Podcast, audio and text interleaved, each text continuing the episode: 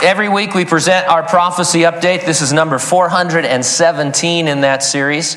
If you're a regular, you know that 80% of the Bible's about 2,500 prophecies have already been literally fulfilled. We know that the remaining 20% end times prophecies will also be literally fulfilled.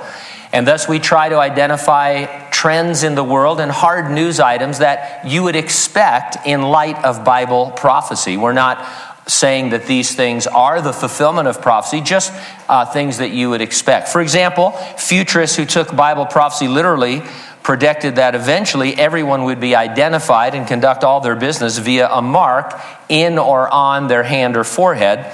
Commonly known as the mark of the beast, it refers to the Antichrist in the book of the Revelation. He's going to come to power when everyone is using this system He'll demand they swear allegiance to him. If they refuse, it's going to be simple to cut them off uh, from society and put pressure on them and to persecute them.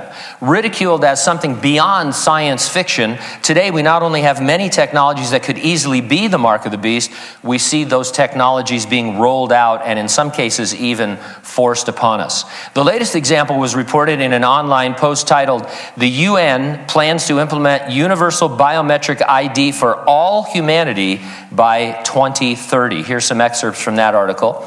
Did you know that the United Nations intends to have biometric ID cards in the hands of every single man, woman, and child on the entire planet by the year 2030? And did you know that a central database in Geneva, Switzerland will be collecting data from many of these cards? The United Nations is already working hard toward the implementation of this goal, particularly among refugee populations.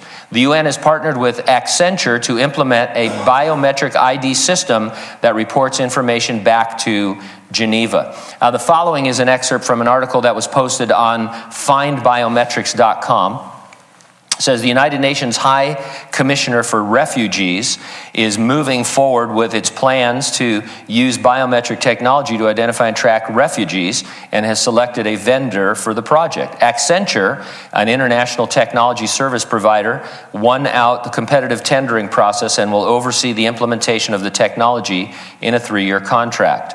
They will use Accenture's biometric ID management system for their endeavor. This system can be used to collect facial, iris, fingerprint biometric data and will also be used to provide many refugees with their only form of official documentation. The system will work in conjunction with Accenture's unique ID service platform to send this info back to a central database in Geneva, allowing offices all over the world to effectively coordinate with the central authority in tracking refugees.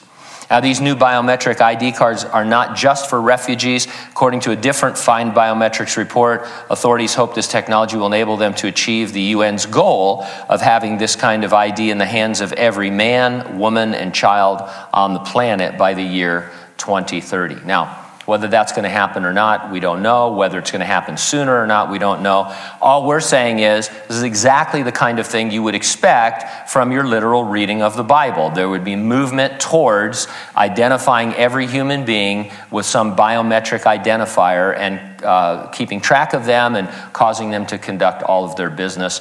Uh, and the Bible was on top of that, like in the first century. Uh, and so we've got a big head start uh, at understanding what is happening. Now, while we see the signs, we're not waiting for anything to happen before the Lord comes to resurrect the dead in Christ and rapture living believers. That event is always imminent, and that's why I always ask you if you're ready for the rapture. And if you're not, I encourage you to get ready and stay ready and keep looking up because, ready or not, Jesus is coming.